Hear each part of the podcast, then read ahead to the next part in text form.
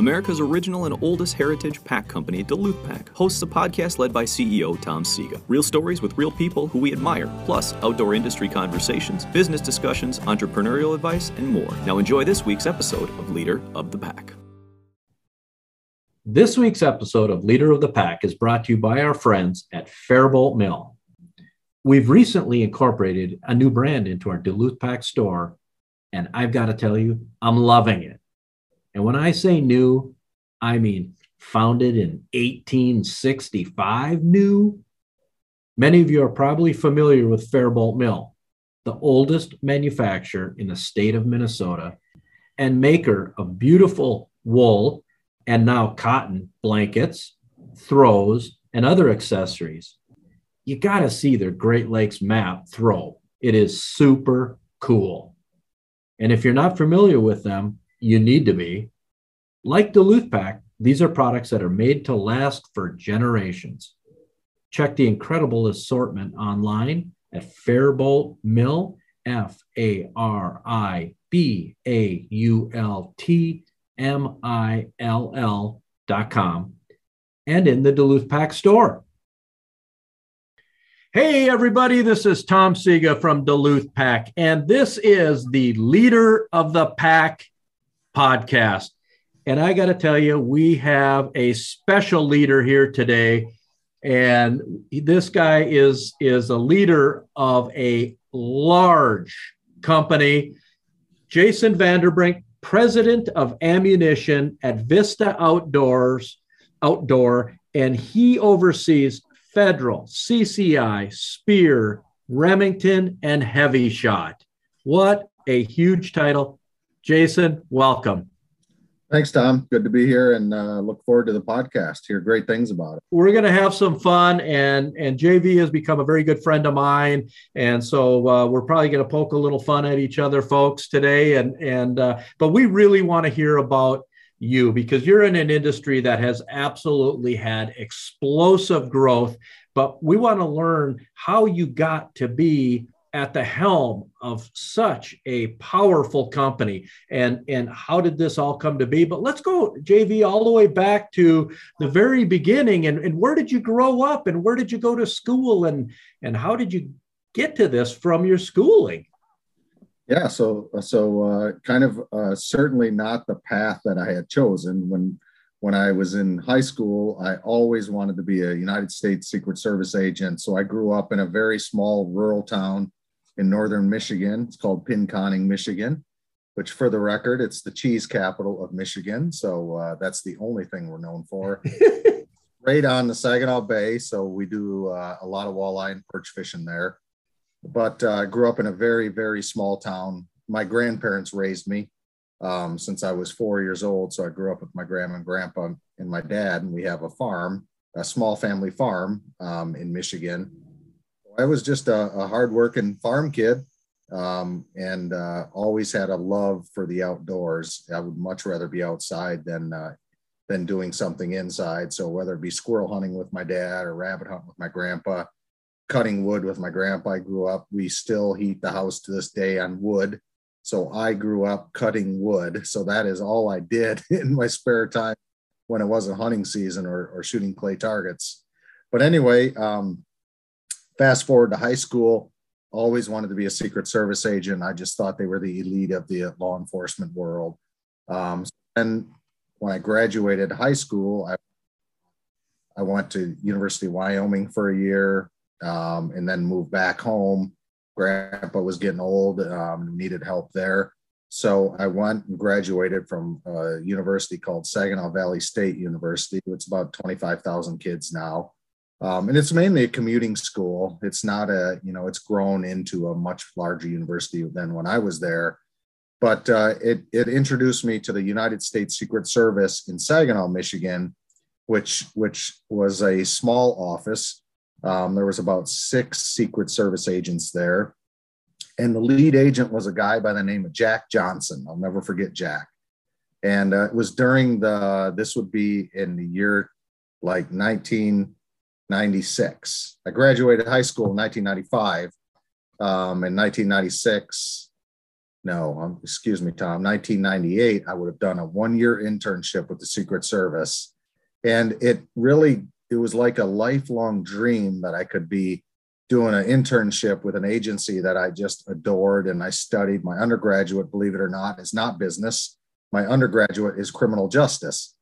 Um, so that's another weird turn. How do we get to where I am today? But uh, anyway, I did a, a one year internship there, and President Clinton was uh, was president back then, and he flew into Detroit for a for a campaign stop one time. Got to got to see how the the presidential duties are, and if you remember back in that time, inkjet printers were the big thing. So the Secret Service's main mission is not protecting the president. At the time, they were under the Department of Treasury, and the reason why the Secret Service came to existence was counterfeit money during during uh, Abraham Lincoln years, I believe. And anyway, so when you think of the Secret Service, you think of the guy guarding the president, which is the smallest of the small agents do that. 99% of their time is finding counterfeit money. So here we are. I'm a I'm a I'm a farm kid. I'm I'm in Saginaw, Michigan, doing a one-year internship with the agency that I would love to work for someday. And all we're doing is looking at inkjet print counterfeit money. And I'm, oh, and it's, you know, it's, it was really an eye opener. And thank God I did the internship because I, I would have went in there thinking, I'm just going to go guard the president or the vice president or heads of state. And it's, it wasn't that at all. I mean, I learned a ton from doing it. But the, the moral of the story is if it wasn't for that internship, I would have, I would have probably be a Secret Service agent today, and it wouldn't have been what I was expected. So, how I got into this side of the business is at the same time I was working because I had to pay my own way through college. All, all of my college, undergraduate, graduate degrees, I've had to pay for myself, which I, I love it. It, lets you appreciate it more. Um, but anyway, I worked for a big sporting goods store out right on the Saginaw Bay in Linwood, Michigan, which is Frank's Great Outdoors. So Frank's is a big, big uh, uh, angling store and hunting store. So during high school, during college, I had to I had to work full time just to pay for college, and I had to pay for our own car and I had to do all that fun stuff. Um, but there was a guy by the name of Jerry Havel, who so happens to be he's a grouse guide now up in northern Minnesota, which is Pine Ridge Grouse Camps. Okay, Jerry at the time was a Remington rep and uh, I, I just have had a, a, passion for guns and ammo industry ever since I was a young man. I just enjoy guns and ammo. And Jerry had come in there, and I've gotten to know Jerry because he'd come sell us all of the Remington products. And I was at the time a buyer for Frank's, and I got to know Jerry real well. And Jerry came in one day and said, Hey, uh, I'm getting ready to go. I'm going to go work for Federal but there's going to be an opening under uh, uh, for Remington. He said, I think you'd be a good salesman. So I put my name in the hat, and lo and behold, I'm a Remington salesman, my right out of college. So um, you know, from there, it's just been a it's it's literally one of these days, Tom. I'm going to write a book on the American dream because I have lived the American dream, and uh, from there, it's it's all of these um, opportunities that you have to take advantage of. You have to work hard. You have to be ethical. You got to be good. You got to be a good steward of conservation and all that good stuff to where I'm at today. But it all started from an internship with the Secret Service that didn't work out because I, I, I just didn't want to look at counterfeit money the rest of my life. So I, I went the avenue, got in the industry right out of high school. And uh, from there, I am. Holy cow. But let's not cut yourself short because you got your master's degree, which you had, had mentioned from Missouri State University. And then you also went on and completed uh, the University of Oxford Advanced Management Leadership Program in 2013. So, you know, don't cut yourself short that you're just going to be, you know, the regular old salesman. You've, you've uh, really advanced yourself and done a great job. So you go on with Big Green I go on with Big Green. It was, uh, you know, I grew up shooting a Remington 1100, as many hunters and shooters have done, 870s, and at the time, Core-Lokt, right? Who, who, who hasn't shot Core-Lokt ammo in their life?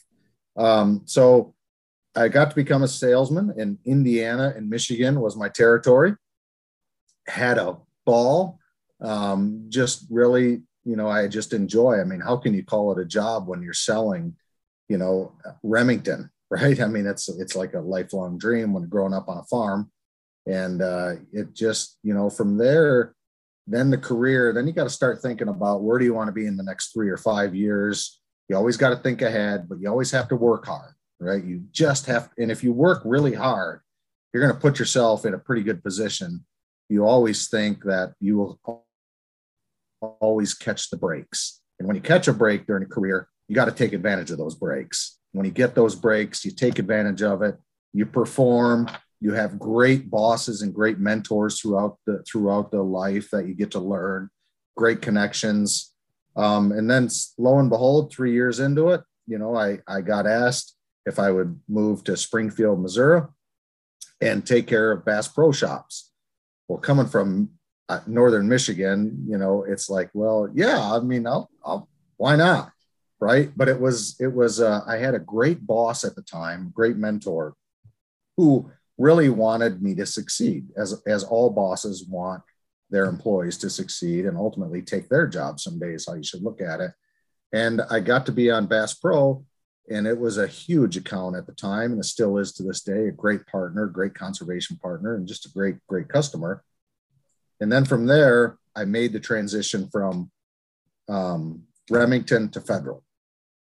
And my job at federal at the time was i had to take care of a little account in northwest arkansas called walmart i had no idea how to deal with walmart i knew walmart was hard to deal with very analytical um, but but you know what? It's again, when you're given an opportunity, you have to take it and take a risk. That's what the American dream is take risk. So I took a risk and I went into Walmart and I, I mean, here I got some federal multi-purpose shotgun shells. Can I sell some to you? Was certainly not that basic, but um, I just really liked calling on Walmart because it's very analytical. Um, it is black and white. You know where you stand um, and it's it's the big leagues, right? At the time, Walmart was a huge customer. They still are to this day. But you know, the moral of the story is at age 24, I was calling on a humongous account in the world, and an, an enormous amount of ammunition gets sold through Walmart. But I had no idea how to deal with it, so I just had to live and breathe Walmart. I had to figure out the metrics that the merchandisers are are uh, graded by how how sales per square inch is, is determined, how GMROI is determined, how turns are determined. And what it did is not only open my eyes to selling to the most analytical company in the world, but it also just taught me the financial aspect of the business. You know, just because something gets put on a shelf, there is a pile of analytics that have to take place before that happens so you have to do the buyer's job for themselves because they're so overwhelmed, so much work, so, so few resources. And it, it allowed me to look at not only analytics and financial supply chain, you know, it's just, it was, a, it really was a graduate course that I lived and breathed every day.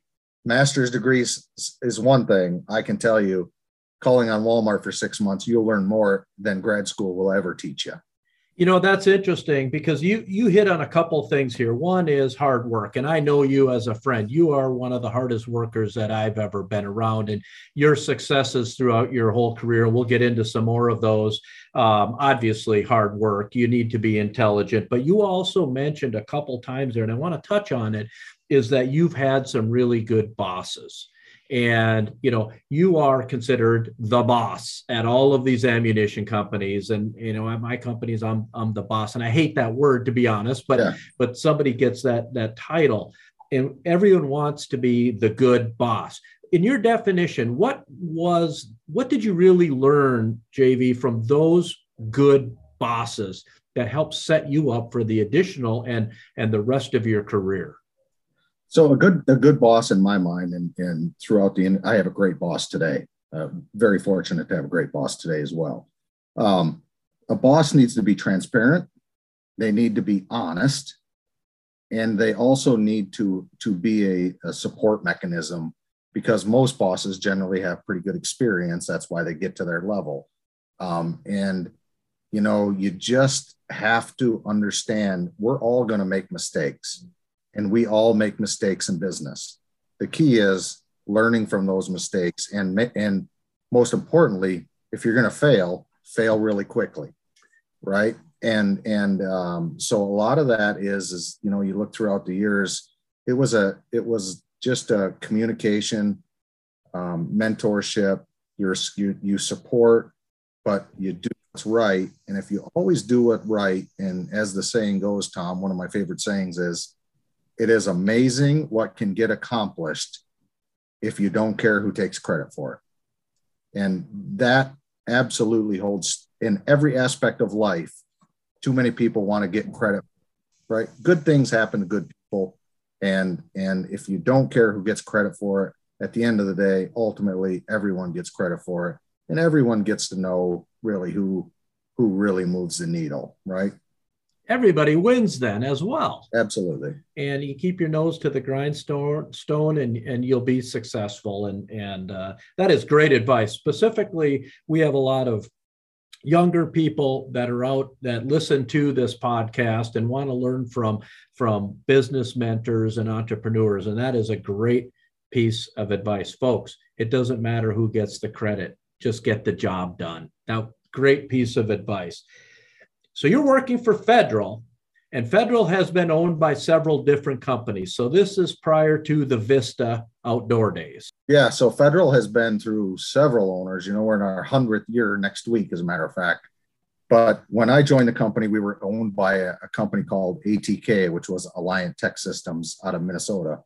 Um, and ATK was a big defense, aerospace and defense company that owned an ammo company because they had Alliant powder, honestly. Um, so then, so then ATK is this huge four billion dollar company, um, buys buys a, an ammo company, and at the time was a, just a couple hundred million dollar company. It wasn't, you know, Federal wasn't nearly what it was today. And then ATK had uh, spun us out, and I call us. We went on to buy um, Black Hawk, Eagle, Savage Firearms, and then so then we were really if you look at how how our commercial products at the time was made up it was an ammo firearms and holster company. You really didn't fit in with sending people to the moon literally. So we did a reverse morris trust and we separated atk if you will. The aerospace and defense business went one way as a publicly held company our companies you know at the time savage blackhawk federal CCI Speer in a state, then we formed an our own publicly held company called Vista Outdoor. So Vista Outdoor is the commercial facing of what was spun out of a huge aerospace and defense company. So we both are publicly traded, and ATK no longer exists. They got sold again, gobbled up by a by a big behemoth. Um, and Vista Outdoor has acquired a lot of brands um, since then and, you know, I think we have 39 major brands today. Um, so the ammo segment is the biggest segment piece of it. But uh, how, how Federal has went through the transitions all these years is still pretty fascinating. You know, I've been with the company 18 years, I think, or 17 or 18. And we, we have, we have been through so many transitions. It's just, you know what? It's just, it's the norm now, which is good because you, you, you got to be flexible in business and you have to adapt. And we've done it my whole career I've been able to do it. So it's just kind of if if it was stagnant and in steady state would be kind of boring.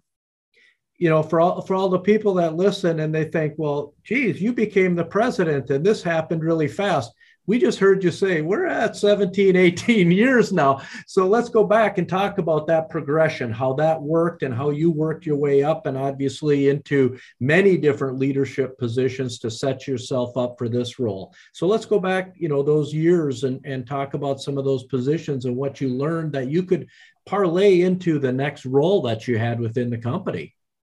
Yeah so from from walmart you know i, I was i was successful on on the walmart account because I lived and breathed it every day. I mean, that's all I studied.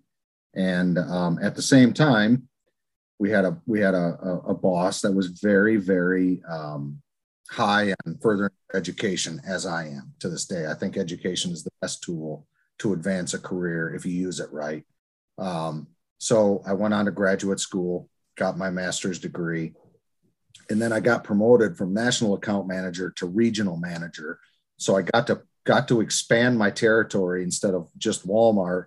You know, then the territory became essentially the central United States. So in that that encompassed not only Walmart, that encompassed you know buy group dealers, independent dealers, distributors. So I got a larger aspect of how Federal at the time went to market, whether it be a mom and pop store to Walmart and everything in between. Um, so that was a, a regional manager. And I did that job, I think, for like three or four years. And then uh, I got to become director at Federal. And when we were director, we the way we went to market is we split up retail and wholesale and independent dealers. So um, I was in charge, director of sales for all of retail, which at the time was, you know, think of Cabela's, Bass Pro Shops, Walmart, Big Five, Dick Sporting Goods, you know. So then you got to really focus on the Walmart, learned me and prepared me for all of that analytical data that the big retailers use today. You know, you gotta, you you have to justify the space because that space is really, really expensive. So when you're looking at your business, you know, you own space on that shelf, but the space better perform to meet the financial metrics of whatever that account goes by. From there, um, I got promoted to vice president of retail sales for federal. Um, so essentially the same job, just you know more visibility to a CEO, more visibility to to the greater, if you will, the greater good of the company. And then we went, um, then we formed Vista, and then Vista went on the acquisition mode. You know, Bushnell was under our umbrella then. You know, then we went and bought CamelBak. We went and bought uh, Bell Giro helmets so the way the company at the time was was doing it was a more of a operating model versus a holding company model. So it's more centralized, you know. So I was a senior vice president of sales for the whole company. So not only ammunition then, but also for CamelBak or also for Bell Giro and and some of the some of the outdoor brands on the outdoor product side of the business. And what that got me was experience. You got to get out of your comfort zone. I know ammo. I thought at the time, like I knew ammo, I could tell you the difference in calibers and ballistic coefficients and all that cool stuff that I lived and breathed for 20 years. But it got it, it, it, you have to get out of your comfort zone. Just another, another lesson that I sometimes painfully, you know, we all want to just do what we know and, and not, not spread our wings, if you will but that also got me visibility to the board of directors because then you re- I reported directly to the CEO gets you board of directors which being a publicly held company like we are that is great experience. They don't teach you in graduate school. And then you know at the corporate executive level it's just it's you can see what really churns a company on the financial side whether it be you know um, I can give you a thousand examples there, but you know what a publicly the analytics of a public company are different than a, a Duluth Pack, for instance. So it gave me a broad, broad experience of really what runs the big machine. You know, the big VSTO ticker. I was in charge of sales for all of it, so um, it it it certainly teed me up well for this job, which I think I've been in this job for almost five years now um, and it, it, allows you to have your own p&l which is very big you know so it's it's the way i look at my job today it's 4500 families count on me and our teams not to screw it up right? So it's it's you know the the, the families that work for us and make ammunition every day we have to never lose sight of that because they are the ones going home and and literally depending on the decisions that we make so they have a job tomorrow so what my senior vice president of sales did is it allowed me to see the broader aspect of a business before you own your own profit and loss right? When you own your own P&L, you look at everything. You look at absorption, you look at direct labor, you look at overhead, marketing, sales spend, you know, Tom, you, you look at absolutely everything. But I think it's very, very important you never lose sight of the workers. You know, again, they, without us making ammunition every day, I don't have a job. And, and I, and, and you can't lose sight of something that is maybe viewed as insignificant is very significant to the family. And, um, and I think that's just sometimes, sometimes I think power when, you know, power is, is, is good, but power can also lead to some stupid decisions. And you always have to be grounded in reality and grounded in there's 4,500 people who, who require me to make the right decisions so they have a job tomorrow. And that's just always been the way I've looked at business. It's it's just it's the greater good. It's not me. You know, uh, uh you and I've had this conversation before that those employees rely on us, but we rely on them just as much as they rely on us because there is no job in, in your company or, or my company that is more important than the next job because it takes every single person to make it happen. And Absolutely. and I and and and I hope that the employees also understand how serious you take that and business leaders do take that responsibility that number one, they rely on us, but we rely on them. And there, we're no because we maybe have a fancy title doesn't make us any more important than anybody else in the in the whole organization. Absolutely, and and you got to treat everyone the exact same. Jason, what are some of the goals moving forward for Vista Outdoor, specifically within your realm of what you do. And folks, today we are talking to Jason Vanderbrink, the president of ammunition at Vista Outdoor, and he is responsible for federal, CCI, Speer, Remington, and HEVI-Shot. This is a huge job. What are some of the plans moving forward? Obviously, we'll get into in a minute the the whole situation about this is your 100th anniversary. How cool is that to lead the company this year?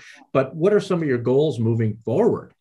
Our, our goals is, is uh, you know, always focus on the end consumer. So the, the not the customer that we sell to, but the user of our product. They always, you know, Steve Jobs always said you focus on the end and work backwards. So we we do that as well. What what can we make with our expertise that the end user is saying that we need to make, whether it be terminal ascent, which is the best hunting round made on for rifle ammo, or TSS for turkey shell. And who would ever thought you can kill a turkey at 70 yards with TSS, right? I mean, so we focus steadfastly on the end user. And with our scale and expertise and our four manufacturing facilities, we can give the end user exactly what they need. And if the end user is happy, Tom, the, the company will flourish. If you run a disciplined company and the end user likes your product and is loyal to your product, you're you're, you're in pretty good spot. And that's that's all we focus on generally. You know, you narrated a video last year, and I know that I called you right after I saw it because through COVID and some of the changes that have gone on, the demand for ammunition has gone through the the roof. And and mm-hmm so many people had 2% of the story but 100% of the answers out there. And uh, and and i know you put out a video that in our discussions you said that could have backfired really bad uh, but we needed to say what we needed to say. Can you share with the listeners what really got you to the point of, of putting out a youtube video and what that was about and and the response to it yeah, so the video was uh, first time that we really went out and, and, and really tried to tell our story because sometimes uh, you, you, go to forums or rumors, you go crazy. At the time, you know, people were saying we weren't making ammunition, we're not going 24 seven, we're putting it in warehouses, we're giving it to the all of it to the to the government. And you know, the the the reasoning of the of the message was to be the source of truth whether or not people want to understand that, that's up to those folks. They can still think I'm a liar and they whatever they think. We had to get the message out that we're at 24 7. We're making more ammo than we've ever had.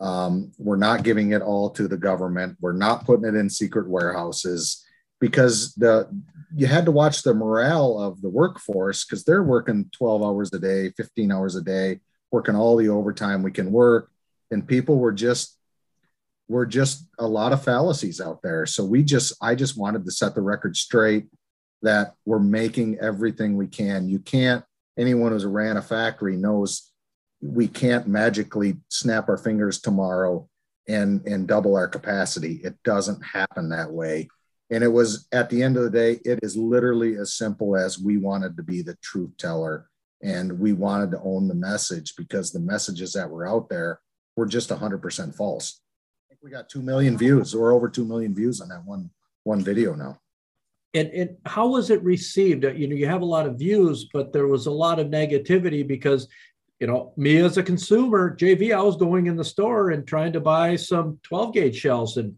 good luck with that, right? You couldn't find any, and I wanted to go shoot some sporting clays or or whatnot. So, uh, what was the response from people after you you gave that message? Yeah, so we did. We do analytics on everything that we do. You know, we're a really analytical company. What works, what doesn't work. We had over 90% positive. So the folks that uh, that really wanted to understand the truth or or cared to understand the truth, they got the message. There's also a subset of, of, of listeners who still to this day don't believe we're making all the ammo we can. Um, and you know what? Everyone believe what they want to believe, Tom, and that's fine. We're in, we live in the best country in the world. I'm just telling you, we're telling the truth. We're making as we can. And that subset of people, I don't know what we can do to them we, we're, we're trying our hardest you know supply chain challenges everything today you know but at the end of the day if we wanted to go expand capacity in some manner that's a multi-year project and especially with supply chain it's multi multi years now. And you just have to you, you, know you have to weigh the gamble is the return on investment there? Um, and we've certainly expanded capacity you know but at the time we just we just had to get that message out there, and it certainly resonated very well with with uh, with the analytics that we saw. Oh, that's that's awesome, and I know we've had discussions about it. So I, that was a little bit of a loaded question. Um, I knew some of your comments uh, post that question, but folks, what I can tell you is I know JV, and I know a lot of the people at uh, at Vista Outdoor and at Federal, and and their workers are working themselves to the bone trying to make this happen for you and you can't like you said you can't just flick the switch and double capacity. Tomorrow it takes equipment and infrastructure to make it happen. So i know that what your your story is is is true because i've been there. Um, i've i've seen it and walked those halls with you. So that's that's awesome. Jv what are some of the challenges? Obviously you're at maximum capacity. Obviously the need and the want for ammunition. And yes, a whole bunch of us are are guilty of hoarding. Um, when when you get it, you get it, and you hold on to it. But but capacity is is uh, is at its premium for you. What are your challenges coming up? If we had to say the next twelve to, to twenty four months, uh, labor and labor and supply chain from a supply chain standpoint, what what is is the issue for you right now?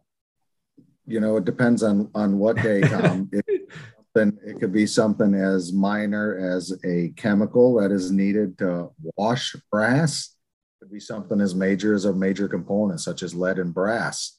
Um, but the supply chain, as the world is is undergoing, you know, look at the semiconductor business. You know, um, we're we're certainly no different. Um, and and the supply chain is just the team has done a tremendous job keeping us uh, going as as long as they have. Um, but you just it, but also I think the key to this is you you you learn so much under the times that you're under right now because it forces you to be nimble. It forces you to think out of the box. It forces you to instead of A, maybe if we do B. So the way I look at it, it's certainly not any fun because there's a, a lot of stress. But at the end of the day, when this when the supply chain constraints are are over, we are a much better company because we have learned so much of the stuff that we never thought of or the stuff that that you know is just complacency it's it's a much much as painful as it is now it's a better thing long term and i know you and i both as as business leaders you're in a whole different scale than what we are here. But when when times are good and you're pushed to the limits and capacity we would much rather see this than scurrying trying to find business and and and unearthing every stone that you turn over to to sell them one more product because we're we're at the point of gosh do we have to lay people off? So these are these are problems exactly. and and I do want people to know that don't feel bad for us. They're stressful for you and I know that they are but you'd rather be in this position than than uh, what some others are today yeah i just just you know just to our customers you know to your listeners trust trust us we're doing everything we can in these times and we have 4500 workers every day that's doing it. So uh, hang with us patient and uh, we, we we trust us. We want to make ammo so everyone can enjoy as well. And and and that's very believable for me because i know you as as a friend. Let's switch gears a little bit. Let's talk about conservation your companies are huge in conservation. For our listeners, can you tell us some of the initiatives that you have in conservation? You're not just an ammunition manufacturer, you give back so much.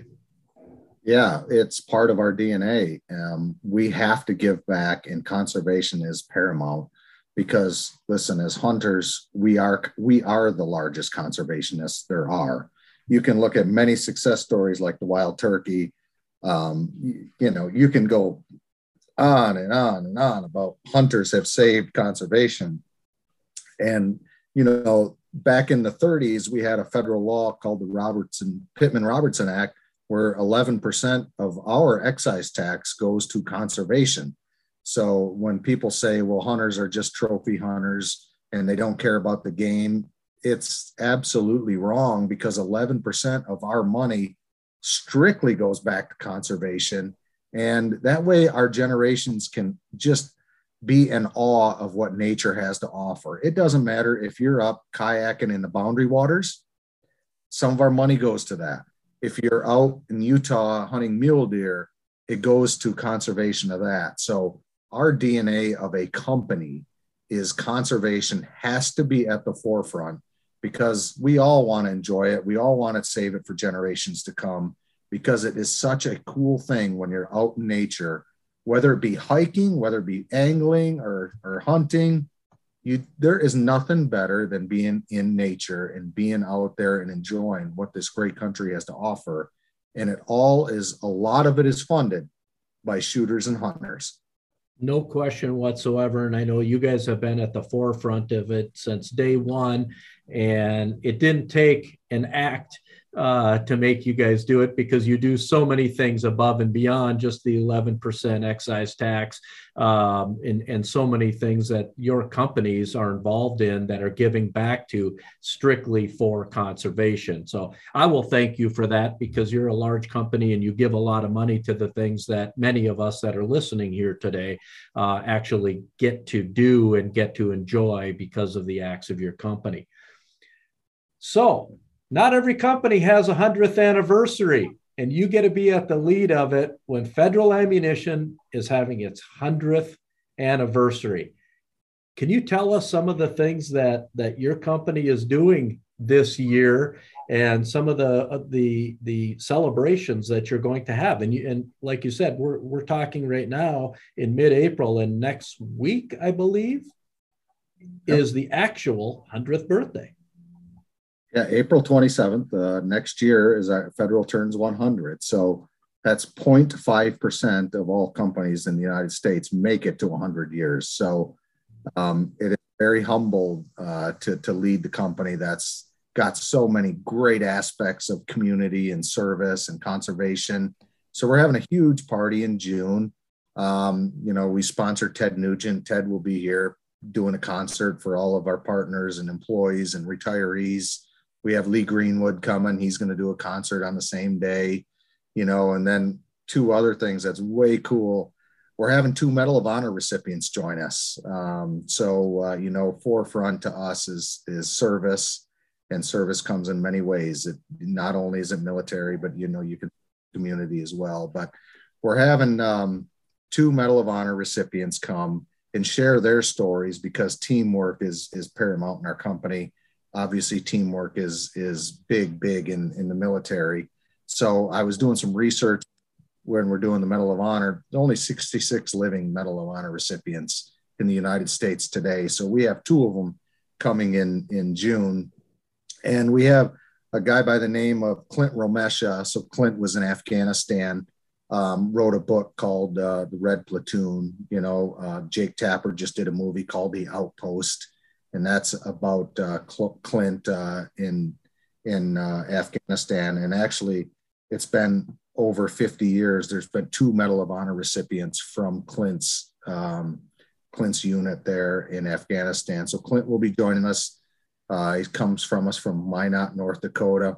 Great guy. He was a sergeant at the time you know, and then we have Sammy Davis. So Sammy Davis was uh, in Vietnam and uh, was in the army there. Going to tell us his story of there. And what's a, unique fun fact about Sammy is Sammy was the Medal of Honor recipient in the movie Forrest Gump.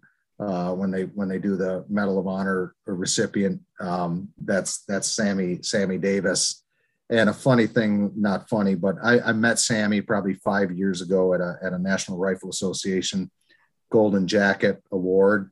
And Sammy, there was 25 of us there for the NRA, and Sammy got up in, in front of the table and he, he said one of the things that got him through Vietnam was he'd play a harmonica every morning and he played the song Shenandoah. Um, and that helped him get through the, the Vietnam era. And so Sammy's going to come here with a harmonica and he's going to play Shenandoah in front of our 5,000, 5,500 people, how many we got coming. But uh, what an honor for two Medal of Honor recipients to join us in June. We couldn't be more happy um, and, and absolute humbled. right? Oh, I mean, my goodness. It, you know, it's just, you just don't think of, you know, a, a, small company back in the day in 1922 to what it is today.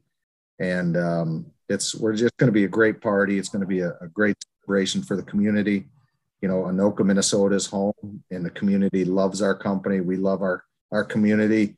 And uh, another, another good lesson is no matter what you do in life, try to help out others. And, and in their DNA at federal, we paid for the city hall in Anoka, for, for instance, we bought the first swimming pool for the city. Um, we, we helped fund the law enforcement center in Anoka last year. So you have to belong part of your community and whether it be personal connection or business connection you know there's always something higher than us as, as individuals and that can be done in many ways. At federal it's always been to support the community whether it be like building them a, a city hall. You know tom you look up the anoka city hall it's shaped like a pistol believe it or not because federal federal paid for it in the 40s. Well, I just learned about that this weekend reading a book about it. So it's it's pretty cool and and all the giving back that you've done. We talked about the conservation and you know your community and, and as you talk about that. So congratulations on the 100th anniversary. That's that's pretty stinking cool. And you said it's what? It's point what of companies? Point five. Point point five percent of companies that make it to a hundred years in this country and and you're having your 100th year that that's pretty cool. You know we're yeah you is. got a little bit to catch up to us. I got to poke a little fun. We're in our 140th year this year so uh we got you by just a little. Uh, yeah that's awesome. I love our, it. our party won't be nearly as big. I promise you it won't be nearly as big. Yeah.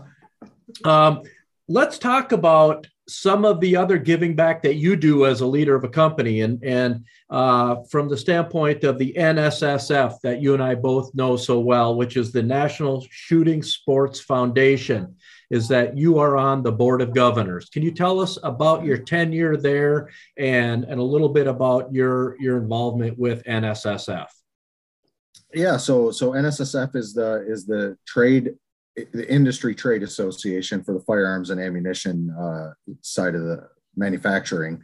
So they have a board of governors, and NSSF puts on the shot show. So the shot show is property of the NSSF. Um, so it's an elected position. We're obviously a major player in the firearms and the ammunition space.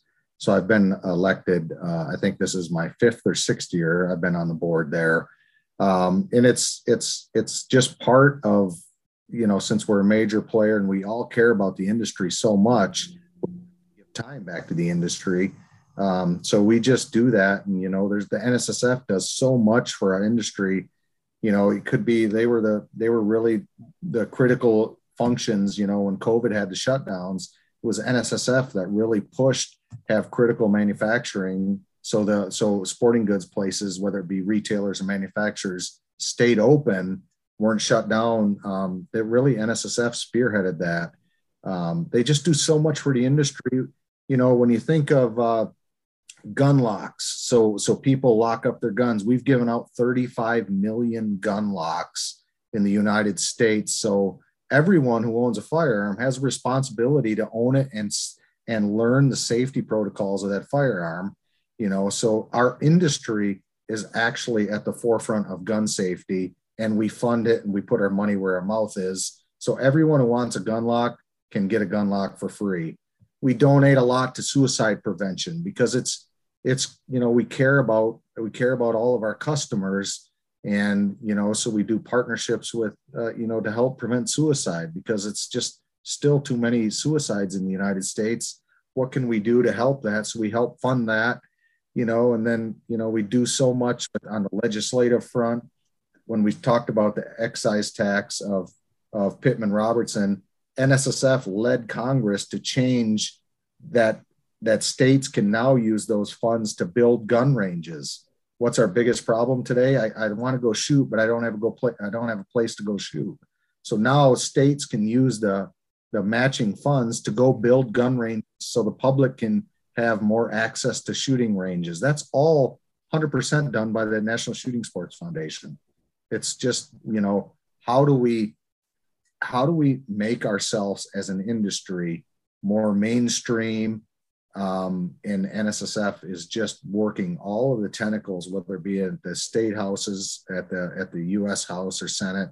You know, it's just we need to keep an eye out of how do we grow the business, how do we give greater access to hunting and shooting, and that's part of what we do at the NSSF. JV, what are some of your responsibilities as a board of uh, governor of the NSSF, and, and how often do you get together with the group uh, to meet and, and make uh, help make policy for the industry? Yeah, so we have four board meetings plus two off board meetings, so six board meetings a year. Um, and then, you know, we we were just at the in Washington D.C. meeting with all the legislators uh, week or two weeks ago. It was to really stress whether fair access in banking. You know, so so banks can't discriminate against guns and ammo companies. You know, that's a big legislative priority for us so it's about six times a year that we meet and uh, you know we we certainly stay in touch uh, as much as often as we need to how can listeners support or join nssf go to the nssf website national shooting sports foundation website and uh, and if you're a business we certainly uh, would have you as a member and there's different membership levels or if you just want to do a cash donation to the nssf or you know, you could do it for a political action committee. They have their own back, or just to help out, you know, because it's such a great organization that's runs much, much deeper than just representing guns and ammo company. I mean, they really, really touch a lot of aspects of hunting and shooting. You know, one of the things that a lot of people don't know is that sporting clay and trap shooting in high schools is the fastest growing sport in the United States of America. I know you're involved in it. Can you tell us the involvement that that Federal and and Vista Outdoor has with this mm-hmm. and the kids because it's a very safe sport. Yeah. It is the safest sport, Tom, for high school and college. Um, that is not that is not Jason talking. That's a fact. Um, it's also the fastest growing, as you pointed out. But I challenge you to go to a high school that has a has a trap league today, and and there's not a waiting list to get on that trap league. So people are just are learning they want to be outside. Trap shooting is fun. It's interactive. It gets them away from the video games. Um, so federal supports that. So we allow teams to buy ammunition directly from us. That way they don't, when season is here as it is now, I don't know if spring's ever going to come in Minnesota way.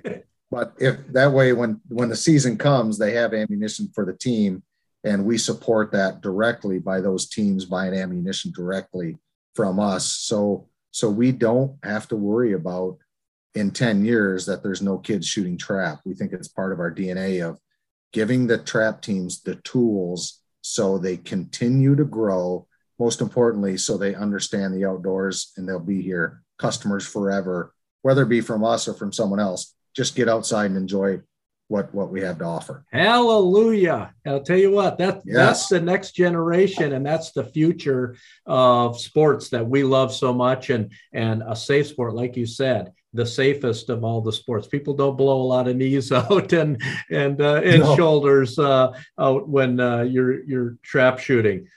So let's talk about you personally a little bit. We're going to go a little bit personal on you, and and you obviously you're in the the hunting realm, and and you know tell us what your favorite hunting experience has been.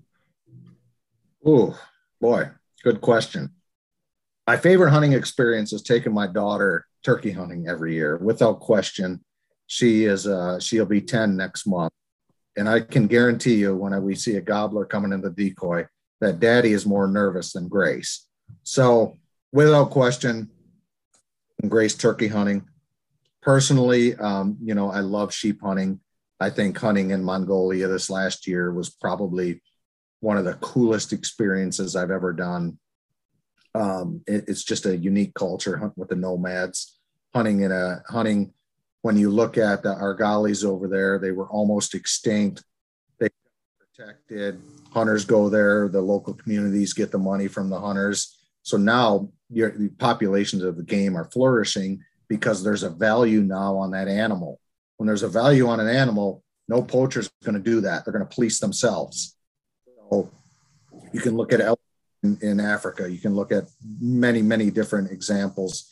If the animal has a value, locals don't poach it because they want the money from it. So hunters bring that in, and then they they're going to go harvest an animal a mature animal that is probably kicked out of the herd, that is past its prime, and it brings in all of the money to the local communities. And guess what happens? The game flourishes because the natives protect it. So people need to understand that about hunting. It's the hunters who protect the game, and the locals get the resources from it.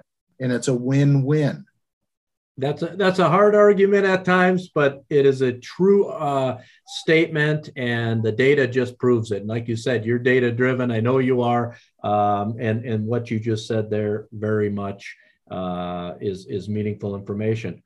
Uh, you work for an ammunition company, so you get to shoot a lot. Uh, have you ever missed?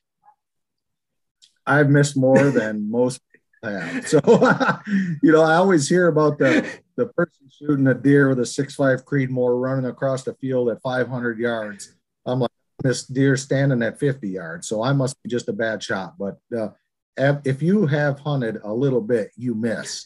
Anyone who hasn't missed, um, I, I, I, I certainly have. I'll leave it at that. I can tell you last year, I also went old school um, I and I sent you a picture of this. I took out my old 3030 that I that I purchased, no scope on it. It's a peep sight that I purchased with paper route money over 40 years ago, and uh, shot a deer this year with federal ammo.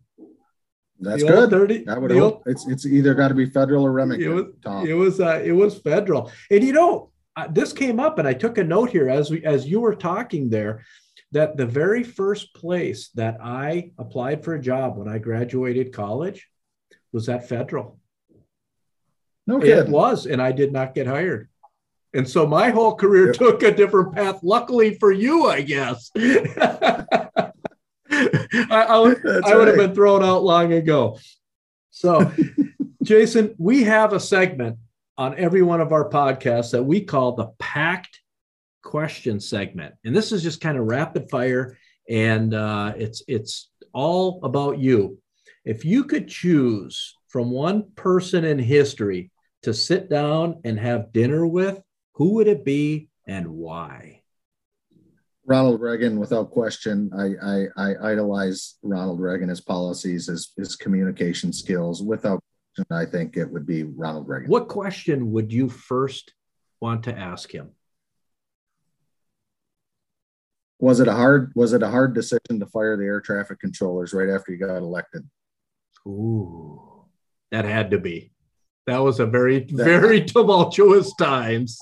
Exactly. Wow. Yes. What is the best piece of life or professional advice that you have ever received? Work hard and good things will happen to you. Boy, I'll tell you, we hear that from more business leaders. That one piece of advice that they were given from somebody that all sums it up is that you work, you have to just mm. work hard every day. Yep. Wow. That yep. that is it's just a common theme on leaders like yourself. What is your single personal professional accomplishment? Personal professional accomplishment. Um, winning the debate at the University of Oxford. You know, Oxford, uh, the university has never had a test. They debate everything. So uh, you, you debate your professors and, and I won the debate and, and uh, that's probably it. It's just a, it's a neat, neat, neat, fun bit. In Can you share with us what that debate was about? It was about immigration. No kidding. I, I debated, I debated about immigration to, uh, to, to some, some professors and I, I won the debate. And when you do it at Oxford, they put your name up on the wall permanently that, you know, you're the big debate winner. So just, just kind of a, that and and a dollar will get you a cup of coffee though, Tom. So. and JV, what's your favorite movie? Favorite Forrest Gump. And you've probably watch it on a lot of plane rides. That's right. Yeah. It's Forrest Gump. I don't know why. It just kind of gives you, you don't have to worry about everything. And Tom Hanks was such a, it's just a cool story. It, certainly that would be it. Good, good lighthearted movie. Yep. JV, can you give us the handles? So if people want to learn more about uh, Vista Outdoor, all of the brands under the Vista umbrella, can you give us the handles from the the uh, the website to the social handles? Yeah, so it's it's vistaoutdoor.com and on our main website we list all of the brands. You know, we own 30 39 different brands what we're under is CCI ammunition, Federal Cartridge Company, Remington ammunition, Speer ammunition, HEVI-Shot ammunition um, can all be found on the Vista Outdoor website or just Google in the brand names. You know, our, we're Vista is essentially an it's it's a holding company. It's a family of brands. So the brands really have their own DNA. So on the ammo side, every brand has their own website. What'd you think of the book the team put together? Pretty pretty damn cool, wasn't it? It so Vista put together a book for the 100th anniversary of Federal. Jason sent me a copy of it. I sat down and I read it cover to cover. Your your team did an absolutely amazing job. I read it yeah. cover to cover. I learned about you know the Foshay Tower, and I didn't realize they were driving back and forth, and they were running the paychecks to everybody. It was it was amazing. It was a great book. So thank you very much for that. Yeah, yeah, it's an awesome job. No, it's an awesome job. Jason, thank you for being here. Folks, today, our special guest, and I have learned so much from this guy, and he's such a good friend, is Jason, Jason Vanderbrink, the president of ammunition at Vista Outdoor. Jason, thanks so much for being here. Thanks, Tom. It was fun, and uh, let's go kill a turkey this spring, okay?